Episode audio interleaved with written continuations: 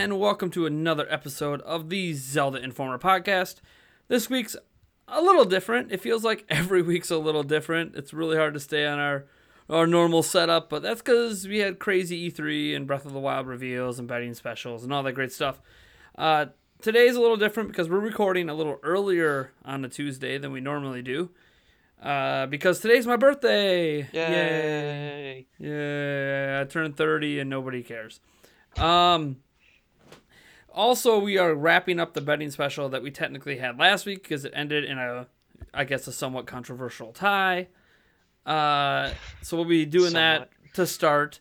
Uh, we also only have two people on this week for the first time ever because of my wonky scheduling stuff. We just got over the American holiday for Independence Day, and then today's obviously my birthday, so the scheduling's a little off on that. And I didn't want to have to worry about having to work around four different people's schedules to get our podcast in this week. So it was kind of a me or Alfred, or it probably wasn't going to happen this week. um, so we're here. So Alfred's here, obviously my co-host. Yep. He's doing awesome. Um, this timing that we're recording this actually works perfectly because it's just before we're about to have a party for me for my birthday. So, um, so we're just gonna get right into. Uh, I I called it the initial ten minutes. I don't. Hopefully, it doesn't take quite ten minutes. We just need to wrap up our betting special from last week, uh, and obviously because it was a tie, we get to up the stakes a little bit here. Um, kind of like we're doubling down on the bet. Yep. And you know, I think I was the one who went first last time. So Alfred can go first on what what the new stake on his end is going to be. Dang it! I was kind of hoping you'd go first. Uh, well, I had to put you on the spot here. okay. So I've got it's it's more than one thing, but it all has a similar theme. It all has what? Okay. It's it, it has a similar theme. So Sure. in addition to you having to dress up and you know do do the entire boss man as Tingle, Yep. um, you have to write another article on Zelda Informer about why Link is better as a female than a male. Oh my god. You really want me to get people pissed off, don't you? Oh boy. Great. Awesome. Awesome.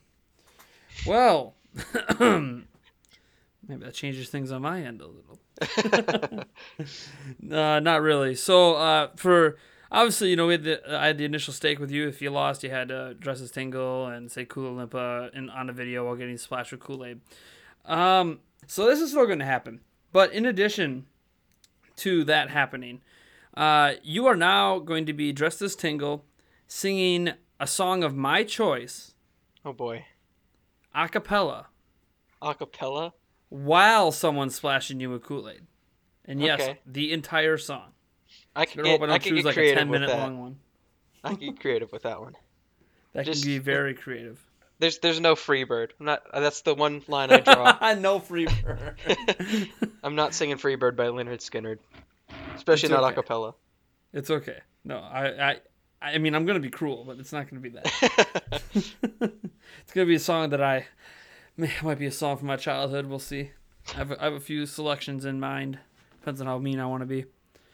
Um, alright. so let's just get right into wrapping up those bets. So for those who don't know, this betting special started before E3, and we put down a whole bunch of bets. Some of them were completely ridiculous because we don't really have parameters for these bets yet.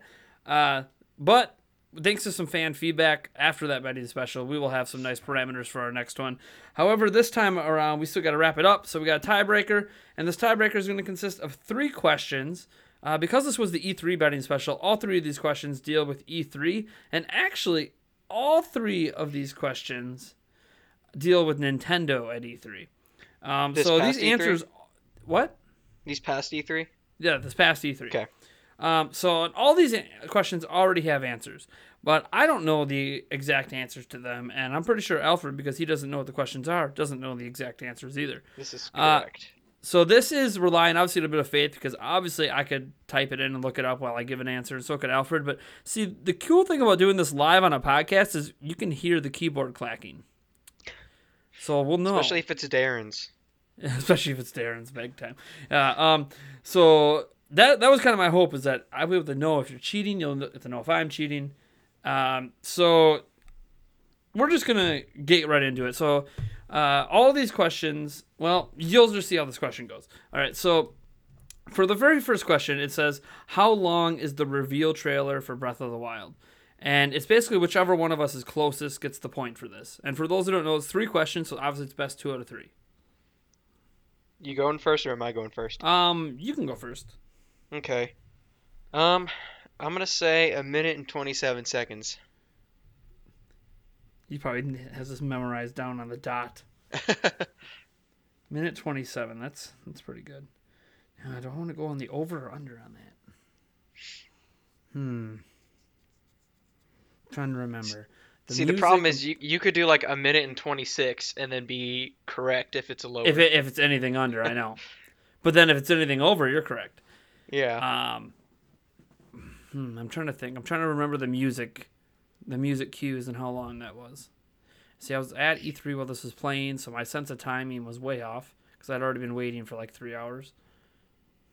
Hmm. I'm gonna go. Of course, people trying to call me. It's my birthday. Uh, I'm gonna go with.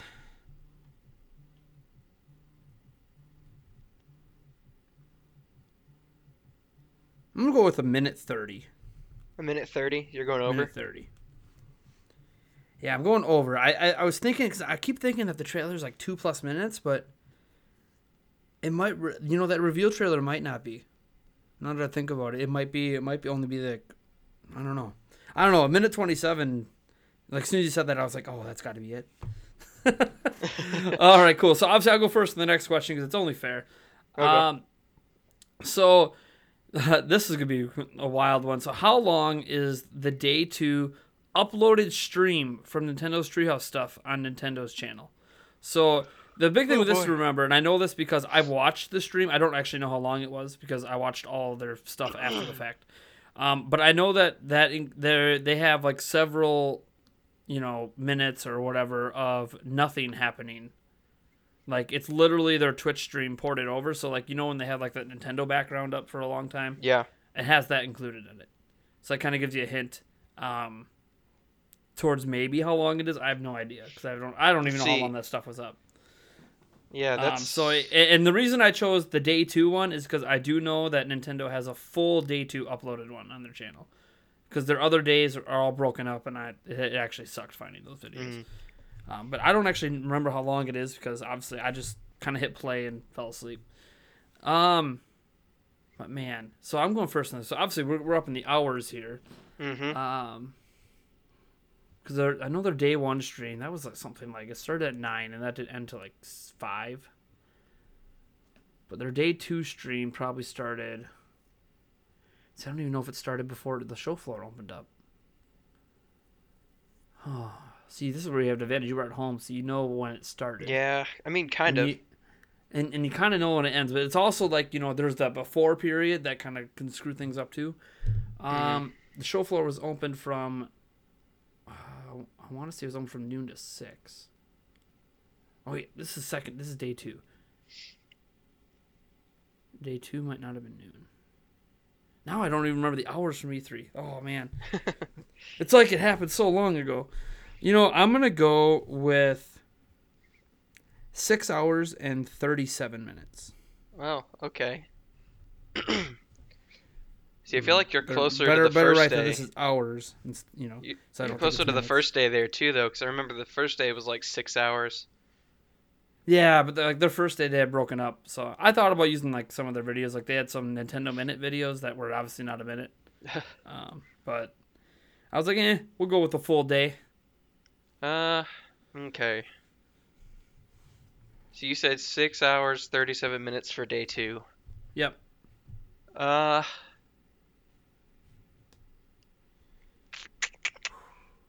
Pressure's let's on. see. It's getting intense. Um, these are so random. Like I know. See, none of us, neither one of us are gonna actually know without looking it up. I got up that day and Mm-hmm. watched the stream. I'm trying to Mhm. remember what time because I got up and it started. I think it started at 11. This was Yeah, my I guess. I don't think the stream 11. started before I got on the show floor. But I see, I got access to the show floor a little earlier than most, so I, What was was there anything on that day? That was Tuesday, right? That was Tuesday. That's when they showed off all the other games besides Zelda. There wasn't uh was that the same day as the PSN conference or was that before? Oh, that was long before. That Yeah. was before the show floor even happened. That's right. That was It was like Okay. Monday, I think. okay. Um so I'm trying to remember what we did cuz I I had like a schedule of that week planned Mhm. cuz I had some Mhm. friends over and we were watching it together. Sure. trying to remember what we did that night. Yeah, see, I uh, never got to watch it till after the fact, so I'm, I'm kind. I guess that's kind of an advantage because I got to watch the video we're talking about. Yeah. I just don't actually remember how long it was because it was just so long. And I skipped through parts of it obviously because I was trying to find more Zelda. I want to say 5 hours and forty. Going under okay. minutes. Five hours and forty six minutes. Okay. All right. That's that. That sounds fair. I know Mhm. one of the days. I, I know it was. I think it was mm, Tuesday had a shortened day. Yeah. That wasn't the floor wasn't open as long, but Nintendo started their stream, so I think that might have been the longest day. I, beats me. All right, we're on to question three. Um, it is how many seconds into the day one stream is it before the trailer of Breath of the Wild starts? Because Okay. obviously we both know it opened up with Reggie talking. So seconds? I'm assuming if you think it's over a minute, you can go for it. Oh no, I I think it's definitely. I don't think I don't. I, I personally figured that it. We both think it was under a minute because it, it was pretty quick. No, because they started off showing off Pokemon. That's true. No, no, not the trailer. The trailer was the first thing they showed off. Reggie came on, said blah blah blah. Then they showed off the Breath of the Wild trailer, and then they went to Pokemon. Okay. Yep. So it's how many seconds into the day one stream before that trailer starts. Let's see. We have to take into account how long Reggie Fils-Aimé can actually talk. Oh God, I know he's a big.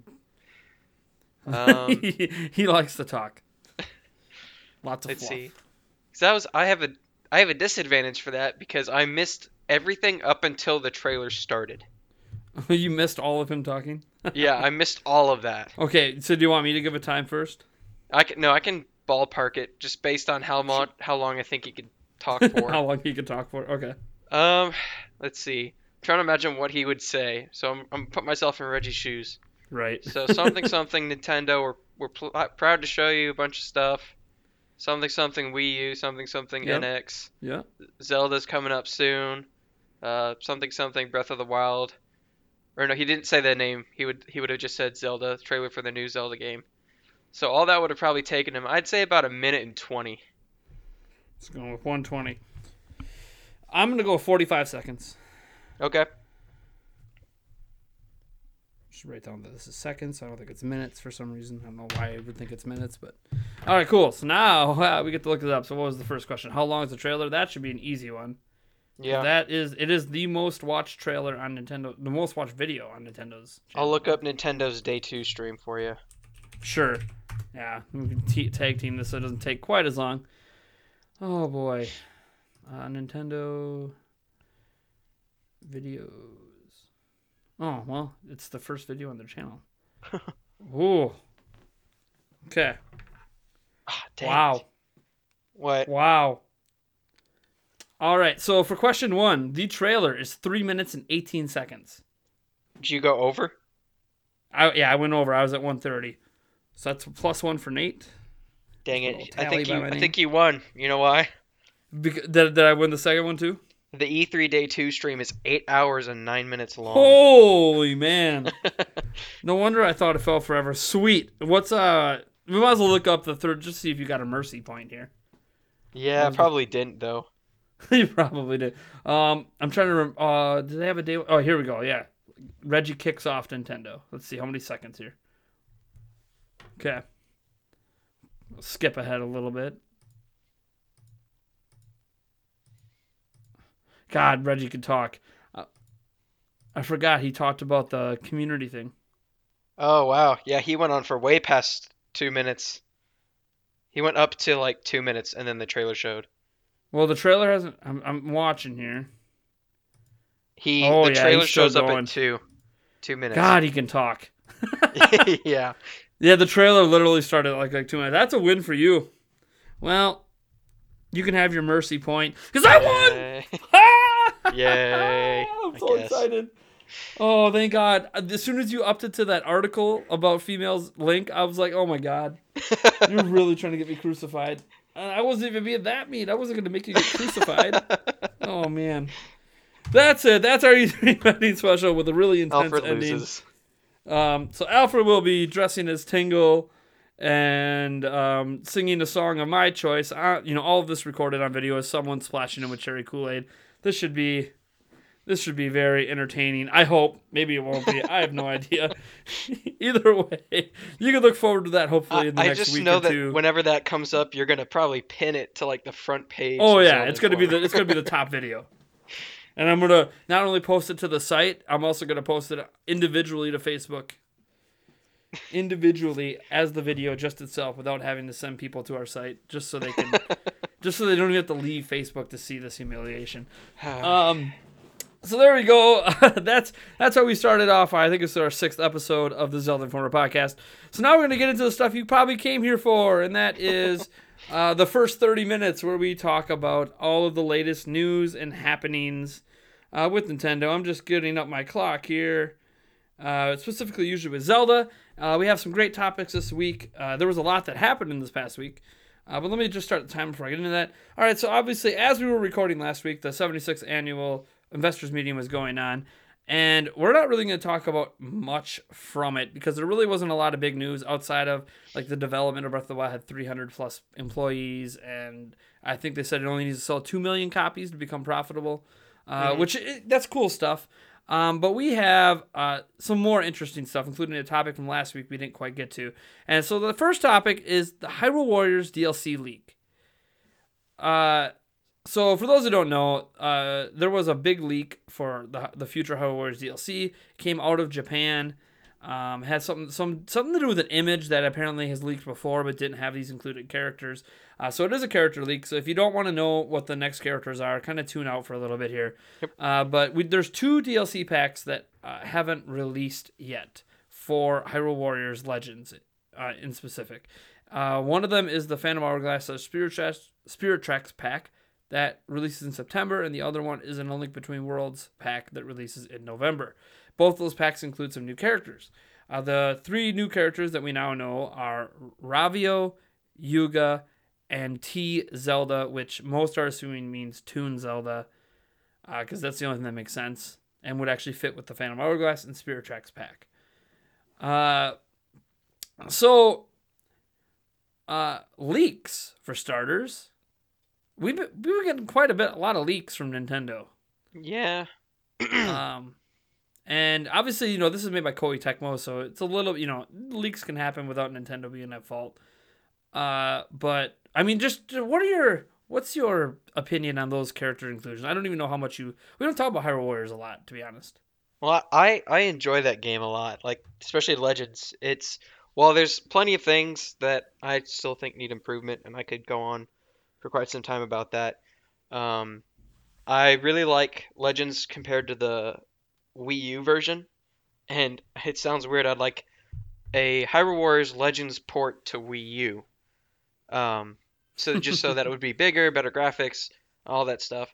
Um, and first of all, first I of all, get I, that. yeah, I think it's weird that of all places that the leak came from, it came from Spriters Resource.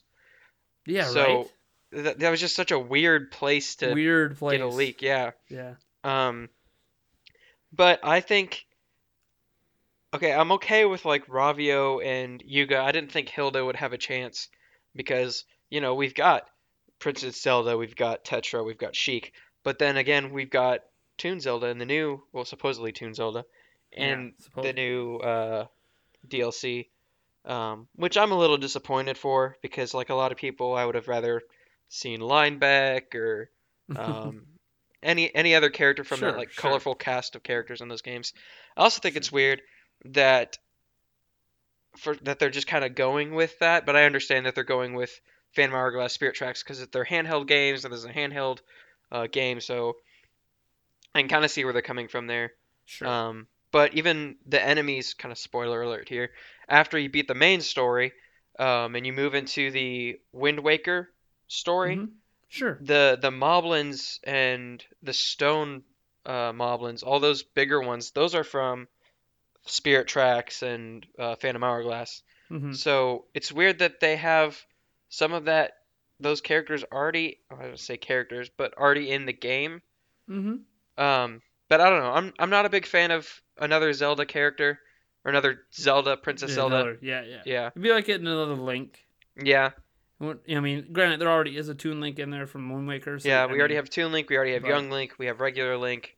That'd be kind of like and that, getting. that makes sense. I mean, Link is the main protagonist. yeah, So like, it makes sense to have a whole bunch of different versions of him. But but those. But I mean, t- at this point, we already have Tetra, who and, is and we have skins Zelda. too. You know, like Twilight Princess skin, the Skyward Sword skin. Yeah, Um, you know, I, I look at it as I'm okay with the Link Between Worlds one. Um, I think Ravio was the obvious choice that Yeah. that had to happen. Um, and then you know Yuga, I guess makes sense. Um, you as you said, Hilda probably would only be the other one, but she's really similar to Zelda, um, although they are two different characters. But um, it, it's you know there, there's some other interesting characters they could have did from a Link Between Worlds, but a lot of a Link Between Worlds is like a lot of the same characters you see from a Link to the Past yeah, um, in terms of design, anyways. So, you know, I, I guess you know I'm okay with the Yuga inclusion, um, especially because obviously one of her specials has to be like when she could combines and goes into the big beast form with Ganon. hmm Um, I'm assuming that's got to be one of the special attacks. some something with paint, probably. Yeah, probably something with paint. Um, and I I, I can only imagine what Ravio's special Yeah. abilities could be. Uh, but I am disappointed with the Phantom Hourglass Spirit Tracks for a couple reasons, and we knew this ahead of time because they already told us ahead of time what we were going to get with each pack, like how many new characters we're going to get. Yeah. You know how many new maps. So we already knew that like the fear- the, the Phantom Hourglass Spirit Track, Spirit Tracks pack was only going to have one new character. Um, and I'm disappointed because one, they're giving two new characters for a game where most of the characters in that game originated in A Link to the Past, and two, we have two games and we're only getting one character, and the Mhm. character we're getting really only matters in Spirit Tracks, uh, because in the Phantom Hourglass version, it's she's basically Tetra still. Um, Yeah. I mean, she knows who she is, but she she stays remaining as Tetra in that game. Um, so we're not getting, you know, and Tetra's already in the game. So I mean, that makes sense not to necessarily have Tetra come back. But so why do we need the Toon Zelda if it only matters for one of the two games? I think if they were going to include anything, and I know this might seem really obscure, um, they should have included a Phantom. Yeah, and I mean, it's not really a character, but they're important things like they're enemies in the first game that you deal with throughout the game because of the Temple of the Ocean King. You just I have mean, to I- keep going back, keep dealing with them. I And then, could and see. obviously in Spirit Tracks, you Yeah. control, you know, the Phantom. I could see them Zelda. doing that, like Toon Zelda's a Phantom. Um, but I just yeah, think that, and that would make yeah. sense. But I I, I mean, that's that's I don't know because that's a that's one. And when I think of elements, like a lot of people think Linebacker, Linebacker really didn't matter in Spirit Tracks at all. no. Um, I mean, he was kind of in it. kind of, not but not really. really. And we don't even know if it was the original Linebeck, if it was a descendant. Wasn't he like Linebeck the third or something like yeah, that? Yeah, something like that. So like it wasn't even the same character. But like the Phantoms, I thought made sense because they were an interesting thing that happened in both games. If you were only going to do one character, because obviously Link's already in there. You know, you couldn't do a Malladus or anything like that because that's only one game. Um, but again, they went with Toon Zelda, we suppose, um, who really only matters in Spirit Tracks, and it's mostly Toon Zelda's ghost that matters in Spirit Tracks. Um, I would have liked to see them do like a character from each game, like on Linebeck. I think is the obvious choice if they were just doing Phantom Hourglass, and then Spirit Tracks. You know, do something like, um, you know, there's not a lot of unique good guy characters, but maybe like a Byrne, who, spoiler alert, starts evil but ends good. You know who we're Um, we're missing? We're we're not thinking of this person at all. Who? He's in both games. It's Niko, the pirate. Oh, Niko. He's in He's both also games. also in the Wind Waker. Yeah, he's in all three That of guy those he games. does not go away. Yeah, he's an old man in Spirit Tracks. I remember that. Yeah. So he he could he could have been the choice. He's the obvious choice. He could have been the choice too because he's in both games. That's true. Um, but yeah, so that's just I don't know my opinion. I'm a little let down with that DLC um, in terms of the character choice for the September pack. Um, Now you, you did briefly mention that you wish that they would bring Hyrule Legends over to Wii U. Um, I totally agree. Um, I mentioned this briefly before, but Hyrule Legends to me is the best version of Hyrule Warriors. hmm Um, it's got better frame rates for some ungodly reason. Unless Um, it's in 3D. Unless you turn up the. well, 3D. yeah, yeah, unless it's in 3D. Um, and obviously, when I mean better frame rates, I'm only talking about the new Nintendo 3DS. On the regular 3DS, the frame rates are terrible. Yeah. Um, I wouldn't even call the game playable, but some people that's all they got, so they deal with what they have. Um, but for me, uh, you know, it's not just that they improved so much in that game. You know, the ability to switch between all of the different characters in the middle of a battle is like groundbreaking. That why, and the, the why that did not exist on the Wii U when the Wii U has a touchscreen. Because that would be the only excuse I can see is, oh, we just wanted them to quickly tap. Hello, Wii U touchscreen. Um, that I'm only using for a map right now. Okay. I mean, Um, yeah. I think there's just a lot they improved. And yeah, it would be nice. I mean, maybe the idea is they're doing that so like they can do a Hyrule Warriors full port to the NX where it's everything at once in HD on NX is like a selling point for the NX. oh, I I'd buy that in a heartbeat. I would too. Like I, I have not. I admittedly, since I reviewed the game, I have not played any of the DLC packs. So I haven't. Sucks. I haven't played with Marin yet, who looks fantastic. Very fun to Um, play with. Yeah, so like I, I've been avoiding playing because you know I sunk you know 150 200 hours into the original game. Still didn't 100% it. As everyone knows who plays it, it takes a lot longer to 100% that game. Um, and I bought all the DLC for it. Obviously, I never haven't beaten all the DLC, but I look at it as I'm waiting for one game to release that just has all of it in one. Now, granted, the 3DS version does has everything from the original game, so you could argue Except the that- adventure maps. except the adventure maps.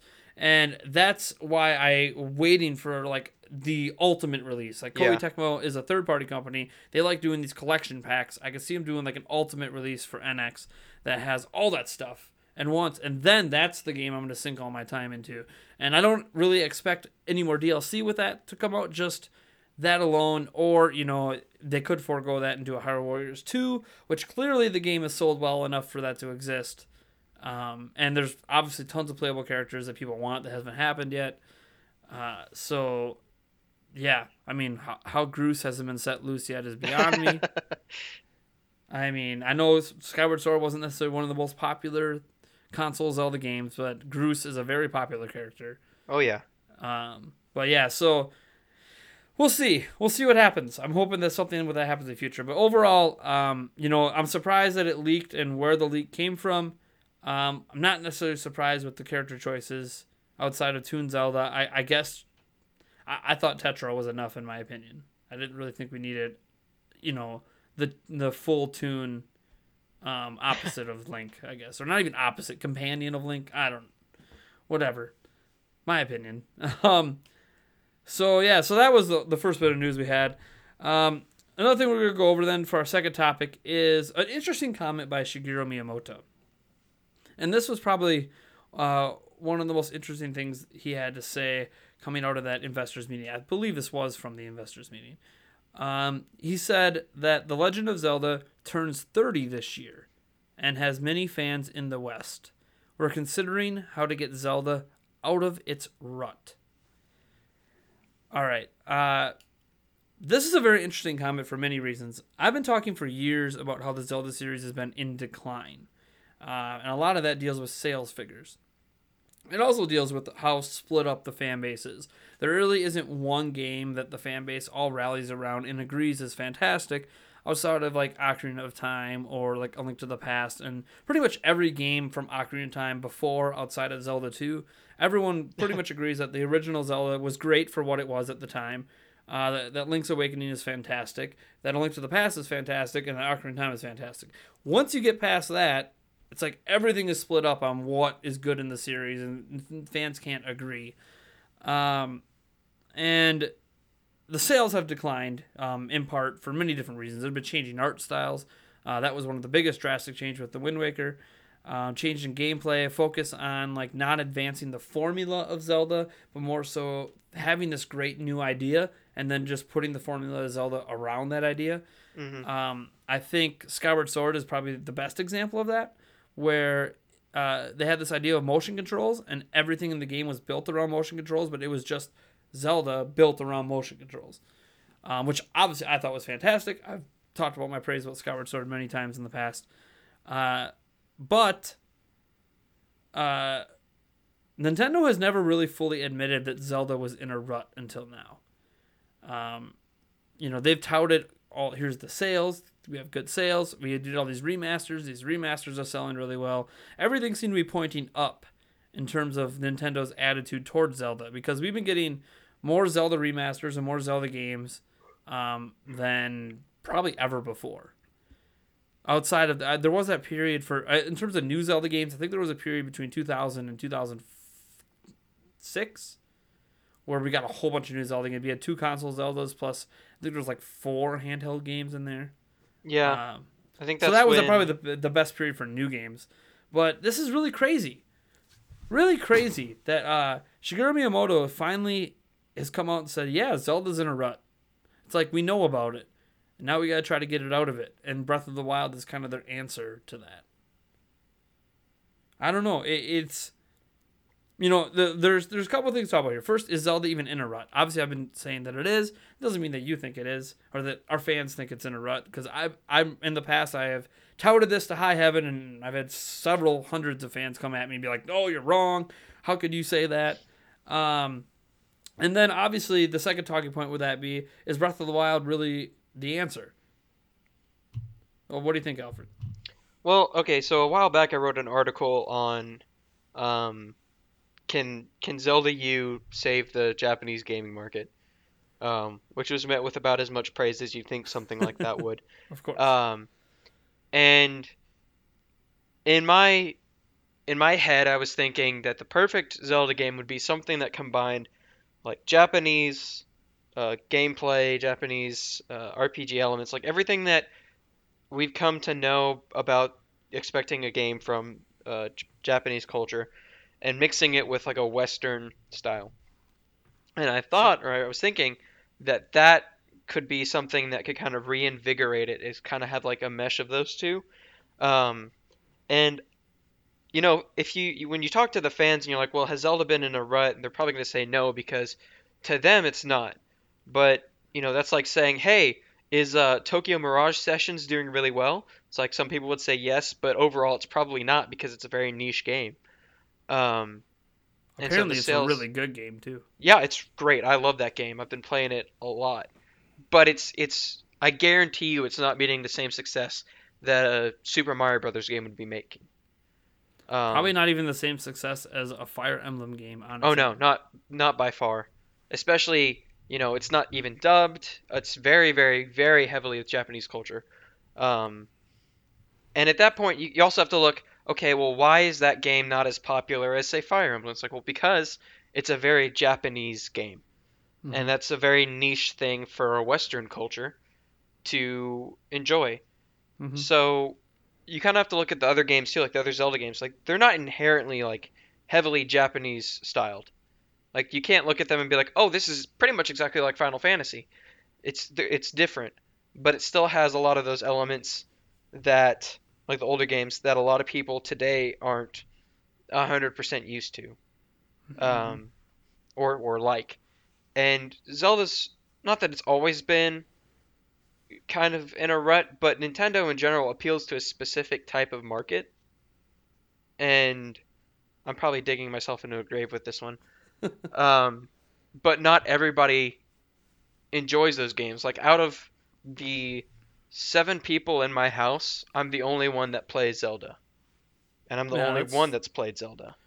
out of all of my friends, and you know, I've been obviously, I've been running Zelda sites since 1998. I'm as old as the series is, as of today, um, and I don't have anybody that in my area that I am friends with that plays Zelda. All the people I know that play Zelda are just people I met online. Hmm Like it, it's a, lot of people know of Zelda when I wear like my Zelda shirts or anything like out in public. There'll be you know people at like the movie theater or you know hey man that's awesome, but I'm I'm not friends with them. Like I know people know of Zelda, they've played it.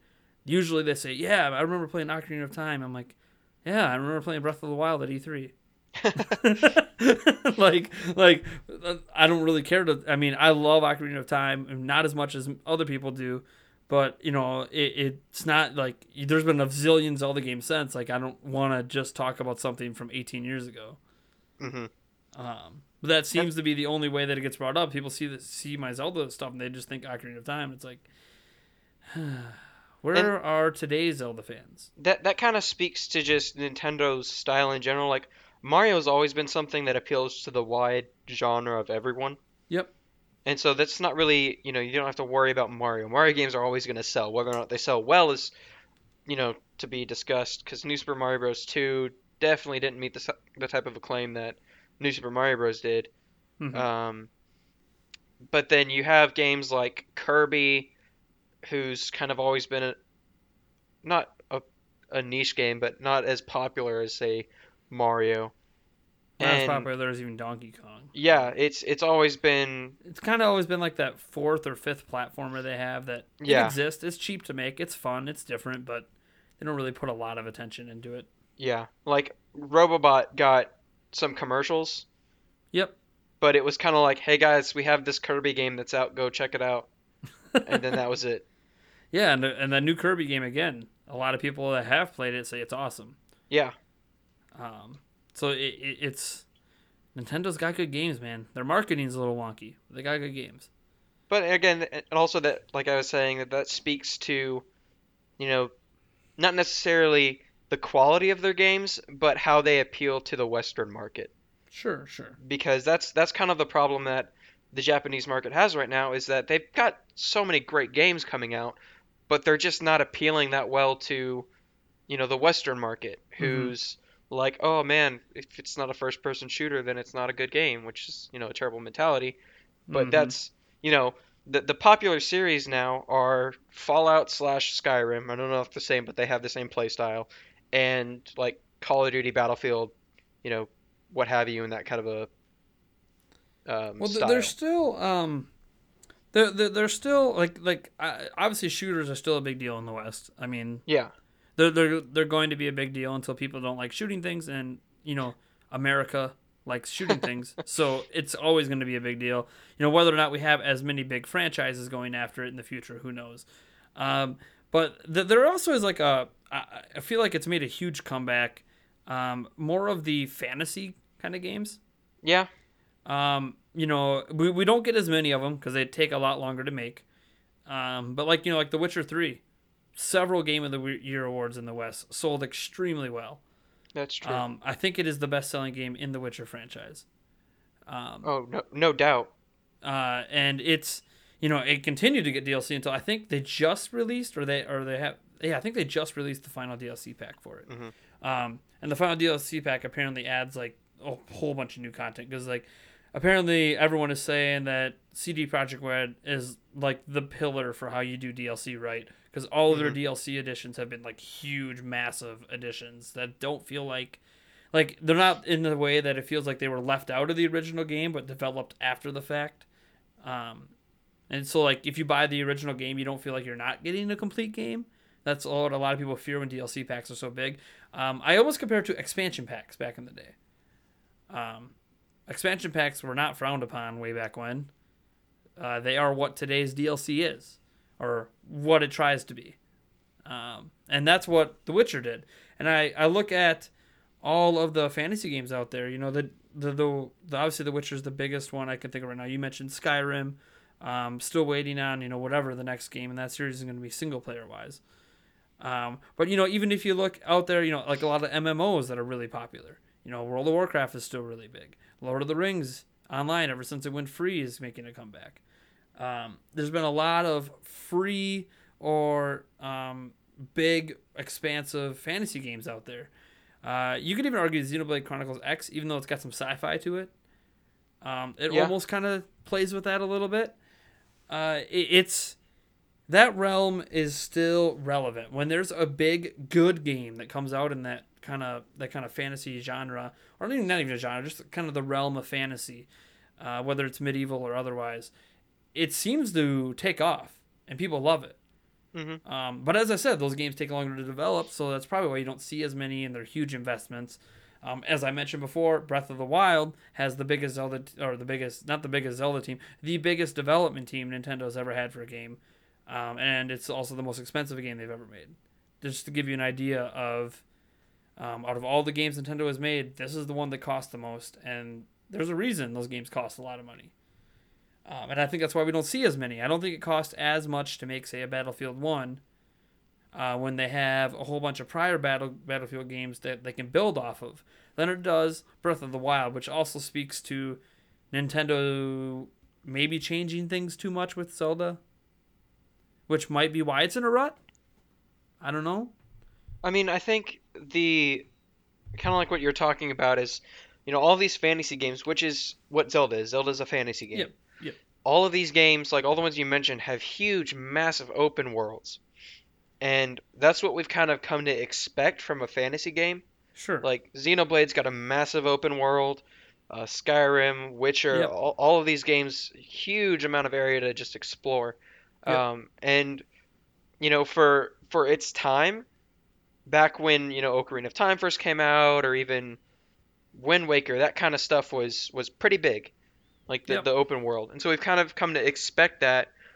But like looking at it now, you know, we the Breath of the Wild is is going to be compared inevitably to Sure. The Witcher, to Skyrim. How big is its world? How it should be. yeah, and how interactive are the side quests? All that stuff. By the way, Be- apparently, um, uh, just just as a side note, um, some fans have done some examining into just what we know of the map right now. Um, apparently, it is something like the second or third biggest world in video game history. That's crazy. Yeah, but that's I mean, that's just think about like that's not like it makes The Witcher 3's world like if you even include all the islands and everything, it makes it look like that was the one percent that Nintendo showed. like, well, not okay. It's not quite that drastic. It's more like thirty percent or something. But still, it's like, man, just what is going on in this world, man? so I'm just excited for Breath of the Wild. I hmm can't get enough. I wish I had the demo at my house right now just to play as much as I want. I think it's going to be interesting to see how it does because not only does this game need to sell well, it needs to move an entire console. Yep. So I think we can base the success of Breath of the Wild and this is kind of a risky business because you know not everybody's going to buy an NX for Breath of the Wild, but Of course. s- see how many people should, buy but- yeah see how many people buy an NX and Breath of the Wild to see if it actually does move consoles because you know there are certain games that I've seen that's like okay I, I'll go out and get a console for that like I got uh, a Wii U for Wind Waker HD and Yep. Smash Brothers I got a PS3 for Little Big Planet like that was the only reason I got one originally and now I love Sure. it so and to see an entire console like to buy a three hundred dollar console because of a game series speaks volumes about that game series. Yeah. So I think that's how we'll see the success. Well, it's kind of like of I own an Xbox One because of Madden. yeah. I mean, and, and I know that that's a game that comes out every year, but it, it's just I want to play it on my PC like I used to growing up, but it's not available there, so I have to buy a console. So I bought Xbox One because when last generation I played Madden on a 360, so it was an easier you know controller transition Mhm. for me. Um, so yeah, I mean, you know, it'll be interesting to see if Breath of the Wild is a system seller. You know, it, it's very rare to get system sellers anymore. Um, like the PlayStation 4, I think if people look back and examine, like PlayStation 4 is the fastest video game console to ever sell 40 million units. I mean, it, it even broke the records the Wii set. hmm Um, and it's crazy when you look at that because the PlayStation 4, I, th- I think if you just take an objective viewpoint at it, hasn't really had a lot of like big, you know, especially with, the, with exclusive games released on it. the now, the launch from- the launch lineup really wasn't that good. no, it and it really wasn't the the Xbox. I mean, I, I hate saying this because I, I know I own an Xbox One. Not really a fanboy, but they had a better launch lineup, in my opinion. But the PlayStation Four is getting to where it is because of the promise and the hype, Mhm. and people, you know, all this stuff. And it's funny because it, some of it's only now being realized with the PlayStation Four, with like the release of Uncharted 4 Mhm. Um, and right as it's being realized, we're ta- already talking about the PlayStation Neo. Well, I wonder Um, so how it's like Sony has you hooked on the, all this hype, and then before they even fully prove what all that hype was about, now they're like, yeah, but now we have the next thing coming. Well, you also have to think Uh, about how how long in development like games like Uncharted 4 are. Like Sure. again, how long that took. Like we saw a trailer for that uh, back two, three years ago. Yeah, Yeah, the so that- 4. that game's been in development for Yeah, a while. At, at least four years, probably. You know, maybe longer than Zelda Breath of the Wild has been. Yeah, Um, but yeah, so it, it's you know I'm hoping Breath of the Wild is a system seller.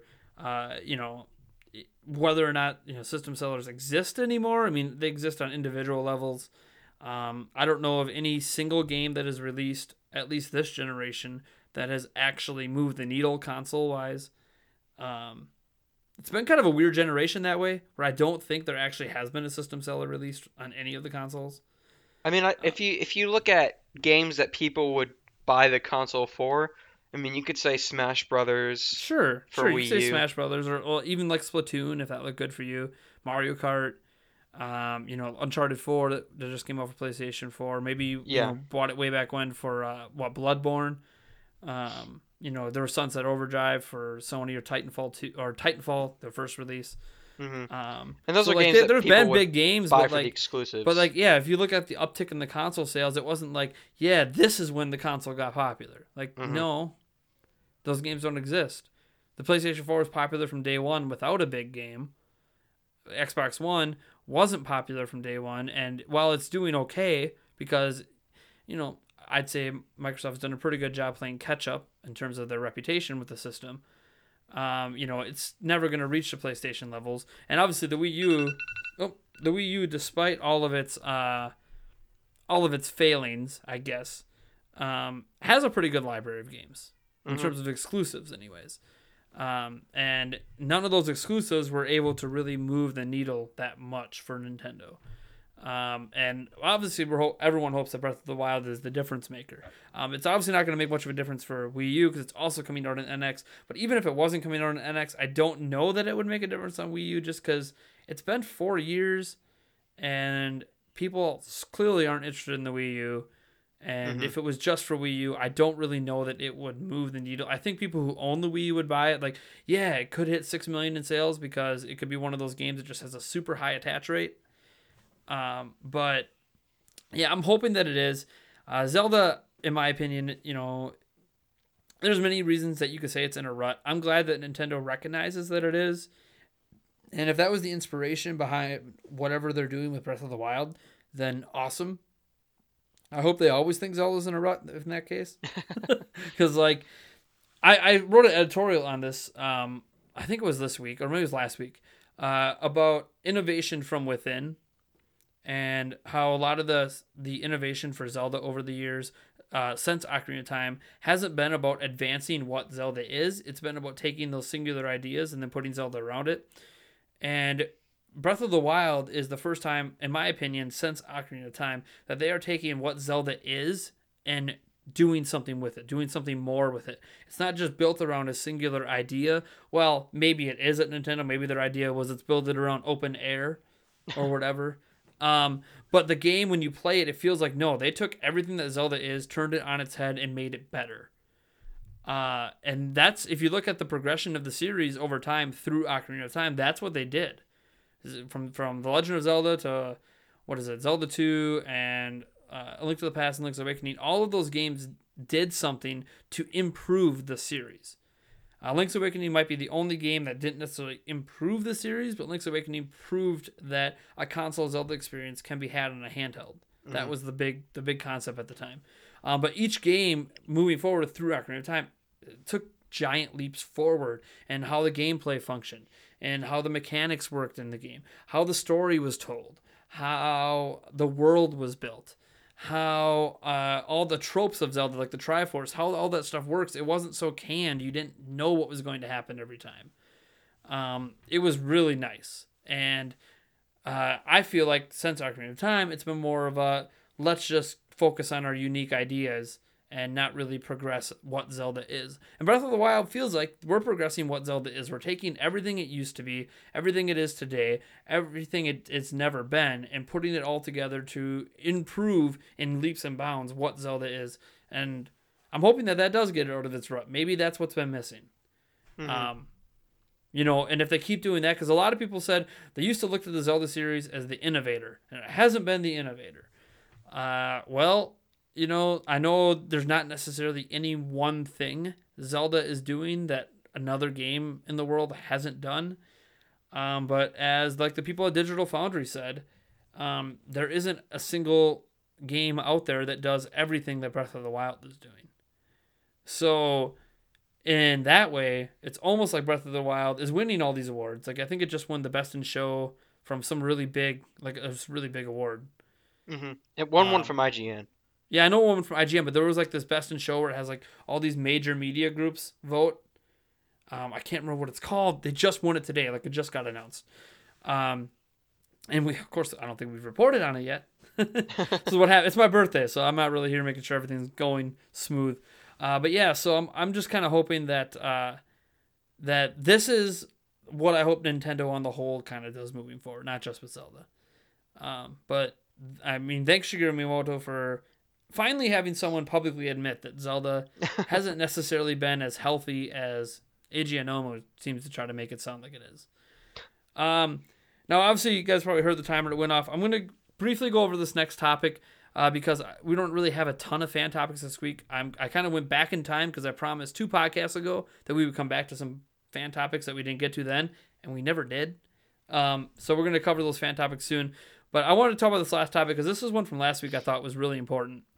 Um, so the topic basically here is talking about you know the future of multiplayer Zelda games. Uh, so in an interview, I think it was with IGN, uh, Eiji Aonuma said that I would like to take what I learned from Breath of the Wild and see if we can somehow fuse those learning points into another multiplayer Zelda. For example, with Triforce Heroes, we followed a similar format of four swords. There was a multi there was multiplayer involved in that game. That's definitely a possibility, and we will continue to experiment throughout the Zelda franchise. So Zelda, um, this confirms one thing. If it, if nothing else, we're going to get more multiplayer Zelda games. hmm It's going to happen. And Triforce Heroes, I, I don't know that I'd call it a success.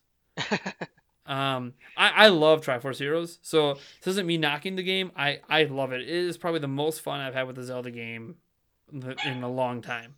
But it did not hit very well. It, I think it sold barely over 1 million, which isn't wouldn't be bad if that was a Wii U game. This is a 3DS game on a, on a system that has 60 plus million units out in the wild. Um, where pretty much any game you release can sell over a million units on the 3DS.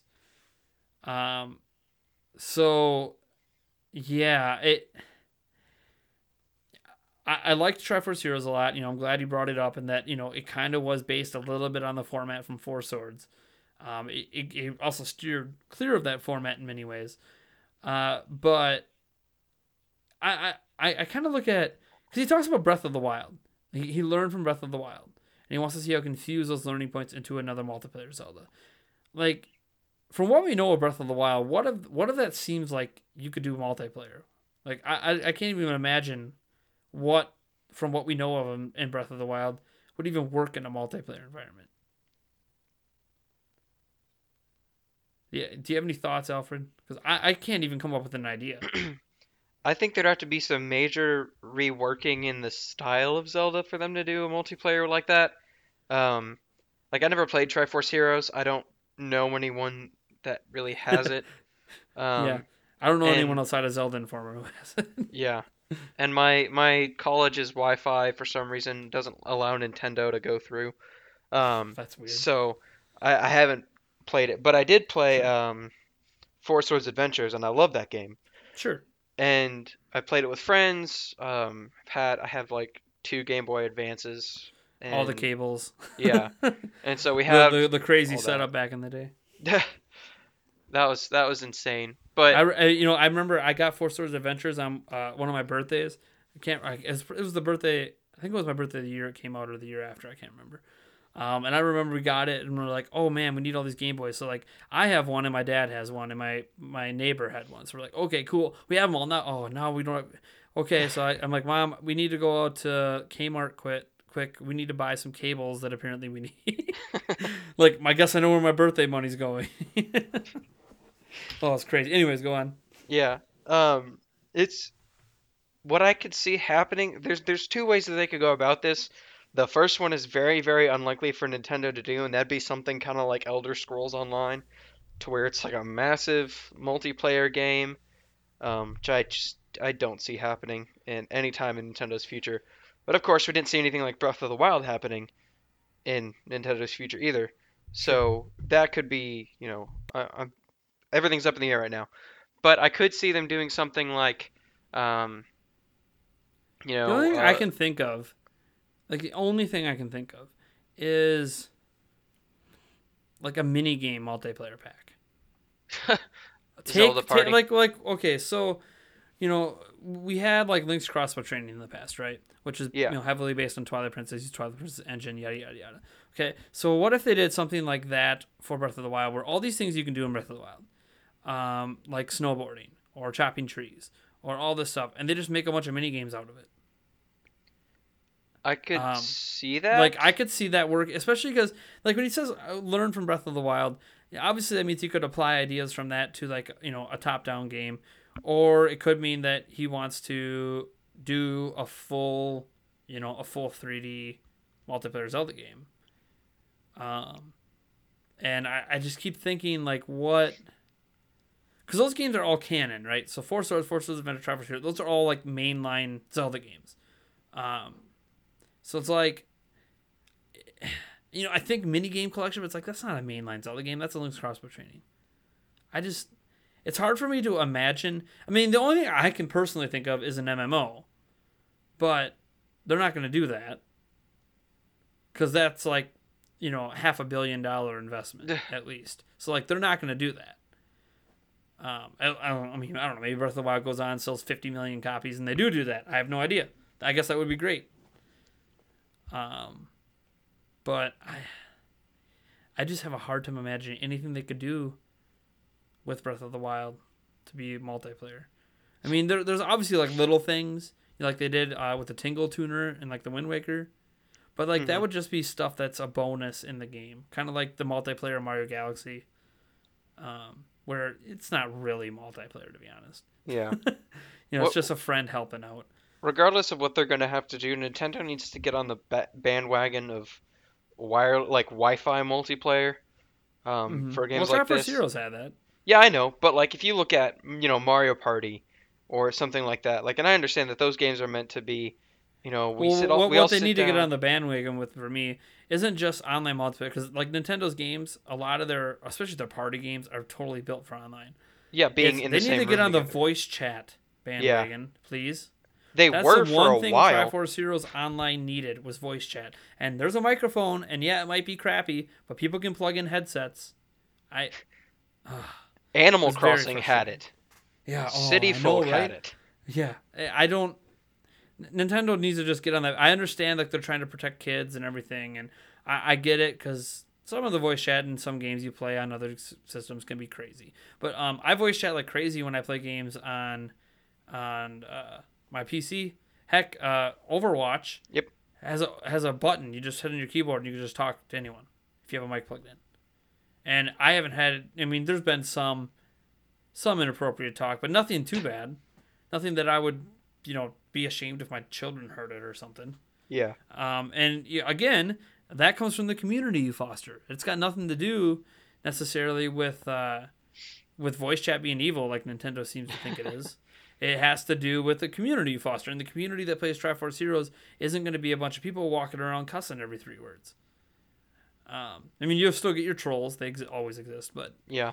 um, Nintendo can quickly deal with them with a report system. A lot of other consoles have a report system or a mute system. Mhm. You know, there's a lot of different ways to deal with it. So I just they need to get on board with that. And if they do another multiplayer Zelda game, it needs to exi- exist. Um, but yeah, I. I'm, I'm personally glad that multiplayer Zelda games are still going to be around because I've thoroughly enjoyed every single one I've ever played. Um, I know a lot of fans out there don't, and I get that. Zelda was built on single player. There's still going to be single player games. Uh, when I think, you know, take what you learned from Breath of the Wild, I think one, Eiji Aonuma is going to be personally involved in the next multiplayer Zelda game, and two, because of that, it means that the next console, you know, single player game is going to be delayed for the multiplayer game, which it kind of sucks thinking about that. Unless unless they toss it off to Grezzo. And they could. But Like, I I still could see see, like, I can still see Eiji Aonuma being personally involved, but I think is going to delay any other games. Yeah. Because, like, Triforce Heroes wasn't by Eiji Aonuma. He just approved of it. It was by somebody else. Um, what was his name? Um, The, yeah. oh, we talked about him last now. time. Yeah, I know, and I knew his name, and now I don't remember. um, because he also directed A Link Between Worlds. Um, anyways, Shikata I think so. was it Shikata? Yeah. Uh, so anyways, uh, we'll kind of leave the topic at that. I know there's a lot we can talk about multiplayer Zelda games, but we were already over time with that. But it was okay because the next couple segments shouldn't take too long. Um, I'm kind of gonna kind of reduce the timer down to ten on these segments, um, but I don't think we'll even need ten minutes. Uh, so we have our fan topics. Obviously, as I said, we don't have a lot of fan topics this week because we were just going over some that we didn't get to in the past. Um, and all of these come from Twitter. So at Joshua Lander 24, uh, he, he says, "Do you believe that a reboot to the franchise would play in favor of Nintendo, or would they lose a lot of fans with that change?" What do you think? I wrote an editorial on that actually, or it was I think it was a daily debate. I think that's what it was. Yeah, it was daily debate. Yeah. Um, and I asked if people thought that they needed a reboot, or if Zelda needed a reboot. And I think one of the reasons that I listed why it possibly could was because they have a the the whole timeline that it's clear, but they don't really adhere to it, and the game's not necessarily story based. The Sure. problem is is that the series isn't irrelevant, so I don't think it needs a reboot. Like if you look at the Tomb Raider games, like the old Tomb Raider games are irrelevant now. Like those don't matter. They're you know for all. I'm sorry. They they they're Ooh. compared to the new ones. They they they're not holding a candle to those. I think it's more so. Um, you know, you bring up that Tomb Raider example, and I guess we can kind of use the example for Zelda this because uh, Zelda was in a rut. Uh, Tomb Raider, I, I think the reason Tomb Raider needed a reboot is because the quality of the games got worse and worse yeah. to the point where doing another Tomb Raider like those ones, even if it was good, probably wasn't going to get played much just because of the reputation set by the, the games that brought it down. That's why I kind of bring up why I mean, this might even be why he's asking. You know, Shigeru Miyamoto said, you know, Zelda's in a rut. Um, you know, if if this person feels the quality of the games has been going down, that's one thing that can lead to a reboot. Yeah. I don't think Nintendo doesn't think it's that popular though. Well, Like I, I don't think that they're It- like it is popular. Like I think, uh, I think in that investors meeting they said that Zelda. You know, I don't know if you know this, but Zelda is one of our most popular franchises. So Yeah. clearly, Nintendo thinks it's popular. I don't know how people, other people, can't know it's not popular.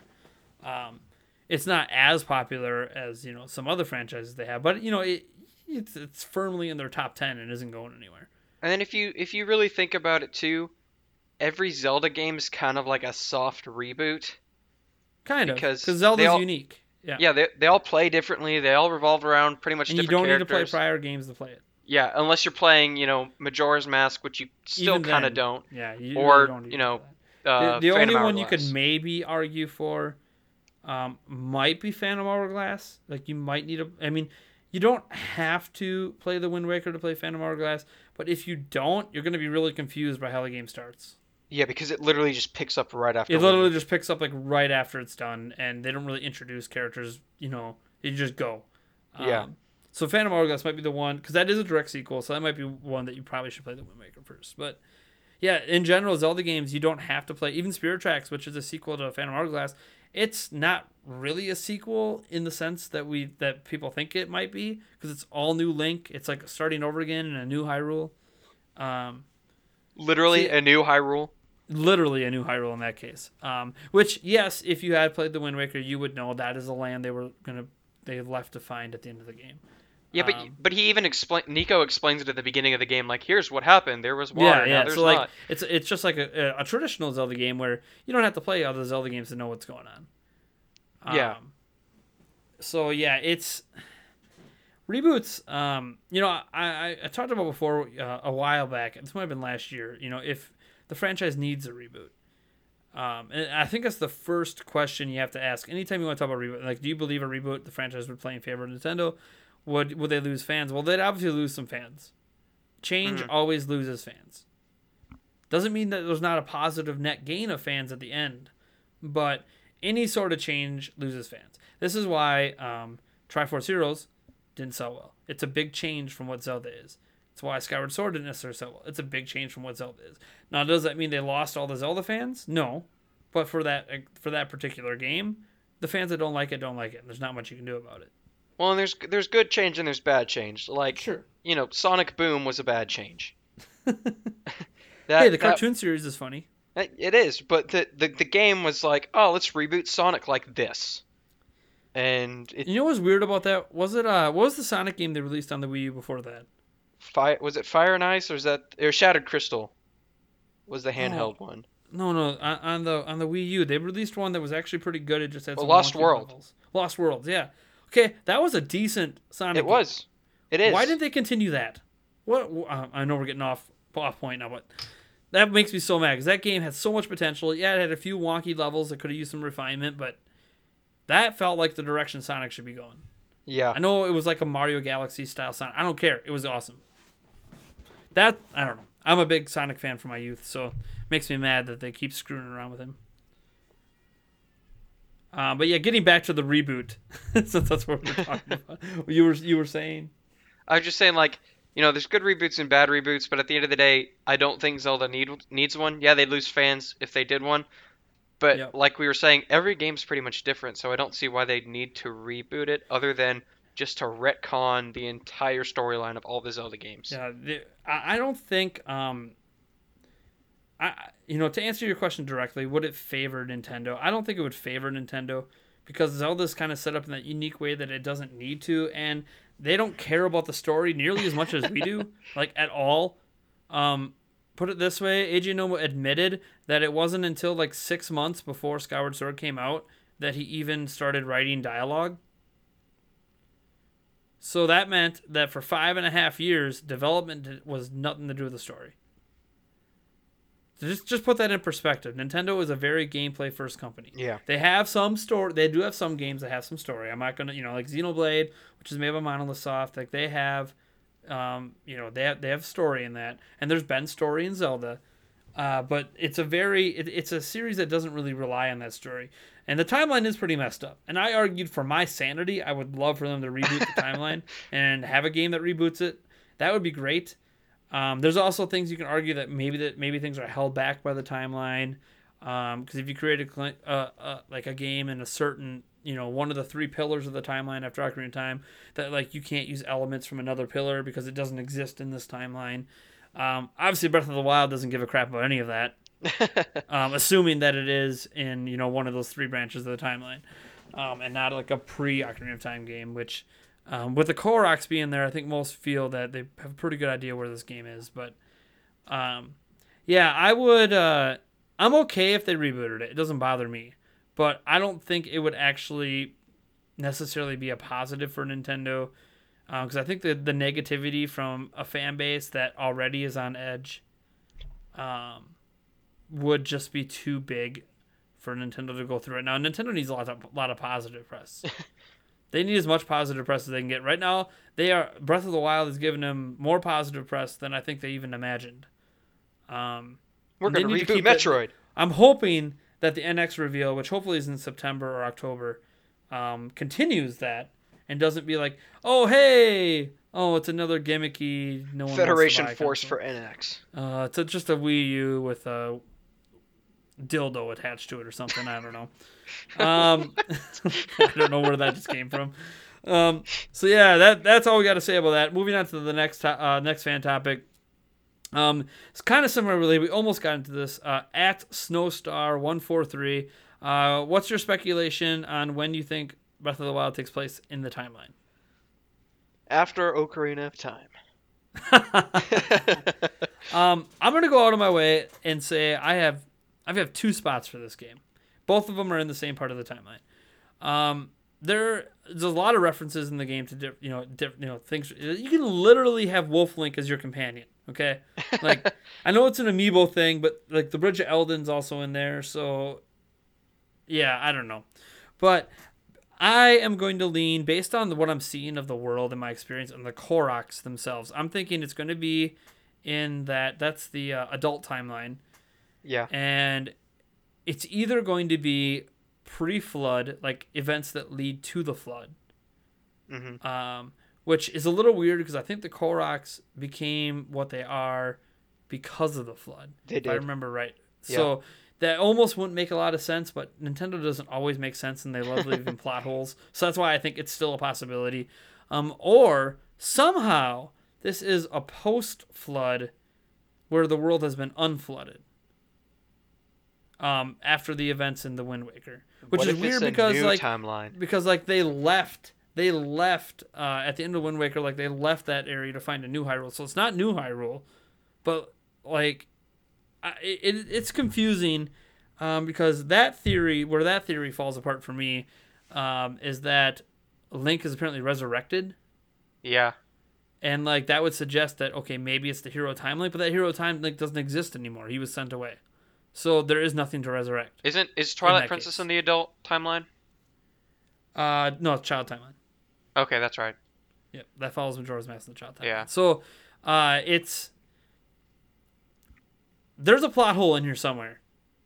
Unless this is a new branch of the timeline, there's Yeah. a plot hole in here somewhere. I don't know where it is, but I it, on that branch of the timeline, I, I would love for it to be post flood. It'd be really weird because like Link left, founded a new Hyrule, and now the old Hyrule's back for some reason, unflooded. I mean, not completely because there's still like a lot of lakes and ponds and stuff. So like, there's probably still remnants from the flood, but and that could be why the world is so wild. To be honest, Breath of the Yeah. Wild, obviously that would make a lot of sense. But I, I just don't mean, know I'm- how they make it work. To be honest, maybe maybe Nintendo doesn't care how it works either. I'm with you on that. That I think timeline it's doesn't make post flood, definitely. Like Yeah. that explains the rusted Sure. Master Sword and Sure. you know ruined Hyrule and stuff. Um, but again, like you said, they at that point they've kind of dug themselves into a rut there because like, Sure. okay, so does this take place after Spirit Tracks, like right, right. Like post Spirit Tracks, or does it? yeah, it's you know- really weird. Like, okay, are they resurrecting the Link that founded New Hyrule? And why are they resurrecting that Link when, like, I'm confused. Well. They, He was in a new Hyrule. He founded a new land that seems to be, at least as of the end of Spirit Tracks, is peaceful. the only Why is the old Hyrule unflooded in the first place? that the the thing that would again that wouldn't make sense either was like if it's a hundred years later, which is what they said, like you've been asleep Yeah. for a hundred years. The only link that that could be in that timeline is is the one from Phantom Hourglass. Yeah, And, and that, I don't like. I, is there, there's got to be a plot hole somewhere because there's either a plot hole with what Link they're resurrecting, yeah, or you know maybe the resurrection chamber is a literal resurrection. Maybe it's not uh, maybe they were bringing back the link because link does still exist as a child technically before he's sent back. You just don't have the adult link. So maybe this is the child version from Ocarina of Time Maybe- maybe this is even the timeline where Link fails. maybe they maybe this is the one from Skyward Sword. Maybe they went back way back and just resurrected an old school link Like they were like, hey, we don't have like this one died. we don't have a hero need we don't have a hero Yeah, the land is naturally unflooded or something. Ganon somehow has made a comeback or is about to make a comeback, and we don't have a hero. So the sages or the gods or Zelda or somebody is like, hey man, let's bring back the one who saved Hylia back in the day. yeah, something like that. Like that would be crazy. And I can see Nintendo doing it because it'd be full of plot holes, but it would be crazy. that would be cool. And I only say that because art direction to me kind of matches closer to Skyward Sword than any other art direction they've done. But um, that's obviously not anything to base story elements on at all. Yeah. Because Nintendo doesn't care. They don't give a hell. I was about to say they don't give a f, but um, so yeah, that I think we kind of agree on where it could be. There are crazy things on why it's there. Uh, but there you go. That's our speculation. Um, I'm sure other staff members have a, a bunch of it. We might even have editorials on it in the future. We'll see. Um, the last, very last fan topic uh, is a pretty short one. Uh, it's just asking if the old man, if we think it could be Ganondorf. I don't think so. Um, no. Two reasons. Well, you don't. hold on. We know that Calamity Ganon exists separate from the old man. Uh, we already know that. That's a fact. Uh, never heard of Calamity Ganon in my life. We assume it's the same Ganondorf as before. Do I have no idea? Have have no clue. Calamity Ganon's a first for a name. That name is Um, very reminiscent of Demise. Yes. Like just the idea. So like old man, you know, there's theories old man could be Rauru. Old that old man is a reference to uh, the late Robin Williams. That old man is really the king of Hyrule, but there is no kingdom anymore for him to be king of. uh, yada yada yada. There's a lot of theories about that. Uh, for him to be Ganondorf, like, see, Ganondorf in the Wind Waker was very, um, very interesting because I, I don't view him as purely evil in that game. How he was going about what he wanted to accomplish was not necessarily the best way you go about things. Um, but that's because that's all he knows how to do. And he actually regretted what he did that caused the land to be flooded in the first place.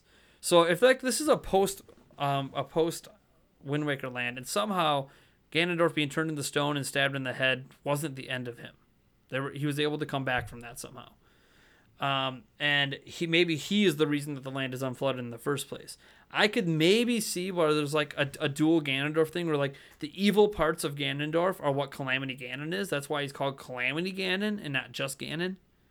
And then the old man is the remnants of Ganondorf, the one who unflooded the land. And isn't that bad. Um, and then obviously my theory for that would be towards the end of the game. Obviously that Ganon and Calamity Ganon would end up combining, and that's your final enemy. Um, but kind of I- a good, kind of a good, kind of a guy, like a bad guy turns good, turns into like oh think of it like uh, Lana and Cia from Hyrule Warriors, like that. Yeah, yeah, yeah. Like they got split, so you have the good and the bad. That I could see. I mean, maybe because, especially now that I think of Hyrule, because of Hyrule Warriors and what they did with that, I could see them maybe thinking of doing that. But I don't. I don't see it as likely. But I guess I can't put that past Nintendo. I you know, the more I talk about this, the more believable I think it is that it could happen. I the only reason that I'm I'm still turned off to it is that regardless of who he's been or regardless of what game he's been in, Ganondorf has always had very similar features, Mm-hmm. And- yeah, that's true. That's true. Yep. and he's he's always looked like a Gerudo. Yep. And even, the well, and even like doesn't. Cia and Lana in uh, Hyrule Warriors, like they had they had some similar stuff Yeah. going on, just different attire. but I it's just he doesn't look like a No, Gerudo, the old man. He looks more like a king, Yeah, or you know, he could literally be like the old man from Zelda One Yeah. coming back too. That's always a, a possibility. so we Um, so I'm not I'm not particularly sold on on the Ganondorf idea solely because or not solely but mainly because he doesn't look like him. So so yeah, I mean, he could be. He's probably not. Um, I came up with a really cool story way they could do it, but um, yeah, I agree. Like visually, it doesn't really feel like it's him. I'm thinking more King of Hyrule. Um, you know, it, bare bones. Maybe maybe it's it's just an old man. And that's all it is. And Yeah. he, he was he said he claimed he was there since like the founding of Hyrule. Hyrule was founded here. Like he knows some stuff. So that's why I think maybe Rauru, who seems to always know stuff, or as I said, it would be really cool if he really was just like a guide character who is a reference to Robin Williams. That would have been kind of cool because Robin or Williams helped or advertise all the what if he's a past Link? Oh, that yeah, that's true too. You explore that situation. Uh, who got short and chubby? Actually, he's not really that short, but he got chubby. Um, all right, so thank you for that topic. Uh, we're gonna move on to the little final segment here. Uh, we'll make it kind of short and sweet since we went a little over thanks to um, uh, I'm gonna just blame our betting special. Um, favorite thing in video games this past week. I was gonna skip over this section if it went too long, but you know what? We haven't done this section in like three podcasts. It's time to get it back in the rotation. Um, so, uh, what's the favorite thing that happened to you, or your favorite thing from video games in the past week? Um, I was gonna talk about it last time, but then my internet died, and then last time we didn't do the segment. Um, Issues. but uh, they announced, and I know this is gonna excite all of like three people that listen to the podcast in some other country. Sure. Um, but they announced uh, a new Fate game for I think PS4, Fate Extella. Yep. Um, and that looks really good. It looks like a, a Dynasty Warriors type Sure. game. Um, then they gave us a release date for God Eater uh, Resurrection or God Eater 2, um, which is coming out uh, August, I think. sure. Um, so I'm, I'm excited for those two games because I love both of those shows, both of those series. Um, and in terms of what games I've been playing, like I said, I've been playing a lot of Tokyo Mirage Sessions. yeah, of course. um, of course. Really enjoy that game. Uh, definitely tell where they censored it because stuff just feels off.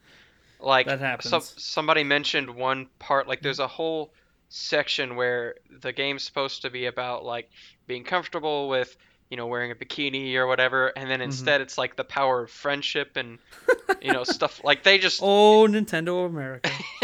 they just took like a serious left turn in the complete opposite direction of that game. And I was like, okay, I mean, doesn't necessarily why. I don't know why they keep doing that. it doesn't affect the play. It just feels like If Okay. it's like a little. It it feels almost more uncomfortable than the other one would. Like I feel awkward being around this. It's like watching a Barney special for like just Mhm. Five yeah, minutes. Yeah. Yeah, that's. uh, my favorite thing from this past week, um, it's kind of a negative, but I view it as a positive. Um, it's been a lot of you guys probably know about, it, especially since this is a thing going up on YouTube, um, about those two YouTubers that um, owned a Counter Strike gambling site. And uh, I'll give a little background. Obviously, Counter Strike's that's a game from Valve.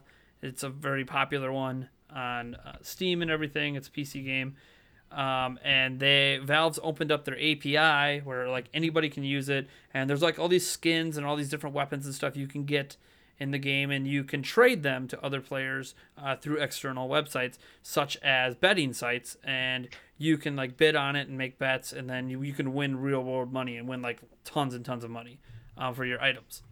And there's a site called CS:GO Lotto, and two really popular YouTubers. I mean, like the one guy had like nine million subs, the other guy had five. I'm trying to remember what their names are. I'm looking looking at it right now. It's uh. Of course, when I try to scan for their names, I can't find them. That's always awesome. Uh, Martin. Let's Sam just assume Martin? they're both PewDiePie. No, no, no, no. It- Okay, so T Martin, uh, it's T M, it's T M A R T N. Um, that's the name of his YouTube channel. Uh, it's also his Steam name, and uh, I think his name's Sam Martin, and the other guy is the really popular guy.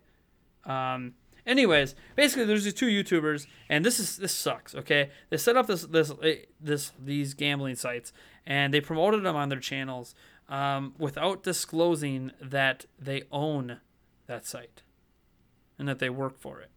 Oh. So they would do things like make a video about um, you know you know Counter Strike betting and uh, use that site, and they would be like, yeah. Oh my god! And they'd overreact when they win like thirteen thousand dollars. And to give you an idea, um, these good two YouTubers are the president and vice president of the company, so they can. They're obviously not going to post betting videos when they lose money, and they didn't. None of their bet- betting videos show them losing large sums of money. Um, all of their reactions are to winning large sums of money, and because they are president and vice president, they can game the system and make sure they win. Um, so they could be literally stealing people's money in these videos without people even knowing it.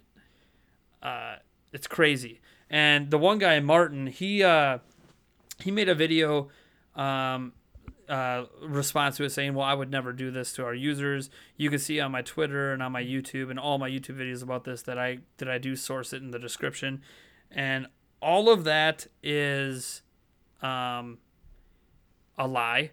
He literally added it like four days ago. You can go back in the Wayback Machine and see that none of that stuff existed on his videos or on his Twitter.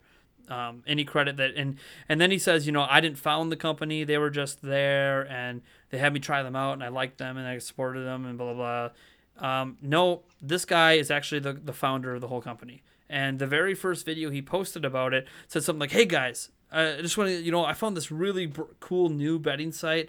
Never heard of it before. CS:GO Lotto." Um, and literally, it's like a promotion video, but it's worded in a way where it's just like a, a YouTuber found like this cool site and he's just sharing it with his fans because he keeps winning money on it or something. Like it's super shady shit.